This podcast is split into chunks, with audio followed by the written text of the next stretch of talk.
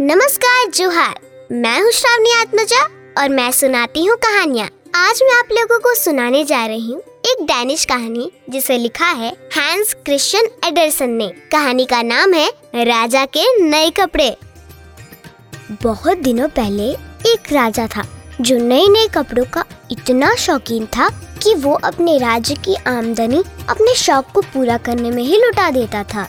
उसकी कामना हर समय ये रहती थी कि लोग उसके कपड़ों को देखते ही रहे। उसे न सेना को मज़बूत बनाने की फ़िक्र थी, न ही खेल तमाशे में वो कोई रस लेता। हाँ अपने नए कपड़ों को दिखाने के लिए वो चाहे दस कोस चला जाता, दिन और रात के हर घंटे के लिए। उसके पास अलग अलग पोशाक थी, जिस तरह किसी राज्य में राजा के बारे में पूछने पर उत्तर मिलता कि वो अपने मंत्रियों की बैठक में है। उसी तरह यदि कोई इस राजा के बारे में पूछता कि वो कहाँ है तो उत्तर मिलता कि वो पोशाक बदलने वाले कमरे में है। जिस शहर में राजा की राजधानी थी, वो भरा पूरा था और वहाँ रात दिन आने जाने वालों की चहल पहल रहती थी। कोई ही दिन ऐसा गुजरता होगा, जिस दिन बाहर से आने वाले लोग सैकड़ों की तादाद में राजधानी के बाजारों में दिखाई न पड़ते हो। इन्हीं में एक दिन दो ठग भी आए। उन्होंने लोगों को बताया कि वे बुनकर हैं और ऐसा बढ़िया कपड़ा बुनना जानते हैं कि सारे संसार में दिया लेकर ढूँढने पर भी नहीं मिल सकता। यहाँ तक कि कोई उसकी कल्पना तक नहीं कर सकता। न केवल उस कपड़े का रंग और डिज़ाइन ही सुंदर होगा, बल्कि उसमें यह भी विशेषता होगी कि जो आदमी अपने पद के योग नहीं होगा या हद दर्जे का बेवकूफ़ होगा, उसे वे वस्त्र दिखाई तक नहीं देंगे। राजा ने मन ही मन सोचा। इस तरह के वस्त्र तो अनमोल होंगे। यदि मैं ऐसे कपड़े पहन लूँ, तो मुझे पलक मारते उन लोगों का पता मिल जाएगा जो अपने अपने पदों के योग्य नहीं हैं। तब मैं अपनी प्रजा में से होशियार लोगों को भी चुन पाऊँगा। और उसने उन ठगों को कपड़ा बनाने के लिए फ़ौरन ढेर सारा रुपया दिया। कहा कि वे फ़ौरन काम शुरू कर दे। ठगों ने एक करघा लगाया। और ऐसे दिखाने लगे जैसे कपड़ा बुन रहे हों। पर करघा खाली था। उन्होंने राजा से बढ़िया रेशम और सोने के तार मांगे, पर उन्हें इस्तेमाल करने की जगह अपने झोलों में छिपा लिया। देर रात तक वे केवल करघे के सामने बैठकर ऐसा ज़ाहिर करते थे जैसे कपड़ा बुन रहे हों। राजा ने सोचा, देखो तो सही कि वे कैसे काम कर रहे हैं। पर ये सोचकर भी उसका दिल अजीब ढंग से धड़कने लगा। कि जो बेवकूफ़ और अपने पद के लिए लायक नहीं है, वो उस कपड़े को देख भी नहीं पाएगा। उसे ये चिंता नहीं थी कि उसके अपने साथ ऐसा होगा। फिर भी उसने सोचा कि पहली बार ये देखने के लिए कि वे कैसा काम कर रहे हैं, किसी और को भेजना चाहिए। पूरे शहर में सबने कपड़े के जादुई गुण के बारे में सुना था। सभी ये जानने के लिए बेचैन थे कि उनका पड़ोसी कितना बेवकूफ़ और बेकार है। राजा ने सोचा मैं अपने वफादार प्रधानमंत्री को भेजता हूँ। वो देख कर आएगा कि जुलाहों का काम कैसा चल रहा है। वो होशियार और अपने काम में लायक आदमी है।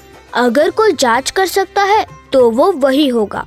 प्रधानमंत्री अच्छे स्वभाव वाला बूढ़ा आदमी था। जब वो उस कमरे में पहुँचा, जहाँ जुलाहे काम कर रहे थे तो उसने देखा कि करघा खाली है। उसने अपनी आँखें बंद की फिर खोली। और सोचने लगा। हे भगवान मुझे बचाओ। मुझे तो वो एक भी चीज़ दिखाई नहीं दे रही है। फिर भी वो कुछ बोला नहीं। ठगों ने उसे करघे के पास बुलाया जिससे वो उनके बनाए कपड़े का रंग और डिज़ाइन देख सके। खाली करघे की तरफ़ इशारा करके उसे देखने को कहा बेचारा प्रधानमंत्री मंत्री करघे के एकदम निकट आकर आँखें फाड़ फाड़ कर देखने लगा मगर उसे फिर भी कुछ नहीं दिखाई दिया। दिखाई तो तब देता जब वहाँ कुछ होता। उसने मन में सोचा, कि क्या ऐसा भी संभव हो सकता है कि मैं मूर्ख हूँ? मुझे तो इस बात का गुमान तक भी नहीं था। मगर खैर, अब तो ये बात किसी पर प्रकट नहीं होनी चाहिए। और भला, क्या ऐसा भी हो सकता है कि मैं अपने पद के योग्य न हूँ? ओह, ये बताने से तो कतई काम नहीं चलेगा। कि मुझे कपड़ा दिखाई नहीं देता। अरे आपने हमारे काम के बारे में अभी तक भी कुछ नहीं कहा। दोनों ठगों में से एक बोला। ये कपड़ा तो बहुत सुंदर है बहुत लुभावना है। बूढ़े मंत्री ने कहा। फिर और भी निकट से अपने चश्मे को संभालते हुए उसने कहा। डिज़ाइन भी सुंदर है और रंग रंग का तो कहना ही क्या। अब मैं राजा साहब को कपड़े का राय रत्ती का हाल बता सकता हूँ। बहुत शानदार कपड़ा है। फिर उन्होंने कपड़े के डिज़ाइन और रंग की बारीकियाँ मंत्री को समझाने का प्रयत्न किया। मंत्री सब ध्यान देकर सुन रहा था, जिससे राजा साहब के सामने कपड़े की सुंदरता बयान करते समय वो सारी बातें बता सके और उन्हें शब्दों का प्रयोग कर सके, जिनके द्वारा दोनों ठग कपड़े की बारीकियाँ समझा रहे थे। उसने ऐसा ही किया भी। अब दोनों ठगों ने और अधिक रेशम, सोने के तारों और धन की फरमाइश की। तुरंत सब चीज़ें उन्हें दी गई। उन्होंने सब चीज़ों का भी निवाला बनाया और आराम के साथ फिर अपने निरर्थक धंधे में जुट गए। वही खटाखट खटाखट और हवा की बुनाई जारी रही। एक दिन राजा ने एक दूसरे कुशल मंत्री को ये देखने के लिए भेजा कि बुनकरों का काम कैसा चल रहा है। उसके साथ भी बिल्कुल वैसे ही घटना घटी। वो ये देखकर हक्का बक्का रह गया कि करघों पर कुछ भी दिखाई नहीं दे रहा है। क्या ख्याल है आपका? कपड़ा सुंदर है या नहीं? दोनों ठगों ने उससे भी यही सवाल किया और साथ के साथ उस झूठ मूठ कपड़े की डिज़ाइन और रंगों की सुंदरता बखाना आरंभ कर दिया। मैं मूर्ख तो नहीं हूँ। उस मंत्री ने सोचा हाँ ये हो सकता है कि राजा साहब ने जिस काम के लिए मुझे अब भेजा है, मैं उसी के अयोग्य हूँ। है तो ये बड़ी अजीब बात, पर पता इसका किसी को नहीं चलना चाहिए। इसलिए उसने भी कपड़े की तारीफ़ और उसके रंग तथा डिज़ाइन को खूब सराहा। फिर राजा के पास जाकर बोला, कपड़ा वास्तव में बहुत ही प्यारा है और आज तक किसी ने ऐसा कपड़ा नहीं देखा होगा। शहर में जिसके मुँह से सुनो कपड़े की तारीफ़ हो रही है। अब तो राजा ने उसे खुद भी देखना चाहा। बाद में सामने तो आएगा ही मगर करके पर बुना जाता देखने में और ही बात थी। इसलिए राजा ने बहुत से सभासदों को अपने साथ लिया और कपड़ा देखने के लिए चल दिया। उन सभासदों में वह ईमानदार और बुद्धिमान मंत्री भी थे जो पहले कपड़ा देखने गए थे। जब राजा दोनों ठगों के पास पहुँचा, तो उसने देखा दोनों की दोनों पसीने पसीने हो रहे हैं और तेज़ी के साथ मशीन की तरह अपना काम कर रहे हैं। हालाँकि उनके पास एक भी सूत का रेशा नहीं था। कितना शानदार कपड़ा है। दोनों मंत्रियों ने कहा महाराज तनिक और निकट चलकर देखिए और उस कपड़े के डिज़ाइन और रंग को सराहिए। उन्होंने खाली करघों की ओर इशारा किया। वह समझते थे कि चाहे उन्हें कपड़ा दिखाई न दे रहा हो, मगर औरों को तो ज़रूर दिखाई दे रहा होगा। ये क्या? राजा सोचने लगा। वाह, यहाँ तो कुछ दिखाई नहीं दे रहा। ये तो बड़ी गड़बड़ की बात हुई। क्या ये हो सकता है कि मैं बेवकूफ़ हूँ? क्या राजा होने की योग्यता मुझमें न हो? ये तो मेरे लिए बड़ी खराब बात होगी, और सारे राज्य में मेरी बदनामी हो जाएगी। इसलिए उसने प्रकट में कहा हाँ सचमुच कपड़ा बहुत सुंदर है। मैं इसे बहुत पसंद करता हूँ। और वो खाली करघों की ओर देख देख कर इस तरह मुस्कुराने लगा, मानो डिज़ाइन की परख करने के बाद उस पर मोहित हो गया हो। ये तो वो किसी भी तरह स्वीकार करने को तत्पर नहीं था कि उसे कुछ भी दिखाई नहीं दे रहा है। लोगों ने तो वाह वाह की झड़ी लगा दी। जितने मुँह, उतनी बातें। कपड़ा सुंदर है, बढ़िया है, शानदार है रूपीला है, ऐसा है, वैसा है। हर सभी प्रसन्न हो रहे थे। मानो उन्होंने कपड़े को अपनी आँखों से देखा है। राजा ने तुरंत उन्हें राजकीय बुनकर के पदक प्रदान किए और आज्ञा दी कि उन पदकों को वे अपने अपने कोटों के काजों में लगा ले। राजा के सभासदों ने उसे सलाह दी कि उन मूल्यवान कपड़ों को आने वाले महासम्मेलन के दिन पहना जाए। राजा ने उनकी बात मान ली। जिस दिन महासम्मेलन का जुलूस निकलना था, उससे पहली रात को दोनों ठग जाग कर काम करते रहे और बीस हंडे उन दोनों ने जलवाए रखे। हर आदमी देख सकता था कि वह दोनों राजा के नए कपड़े तैयार करने में ज़मीन आसमान एक कर रहे हैं। उन लोगों ने ऐसा दिखाया, मानो कपड़ा करघों पर से उतर गया है।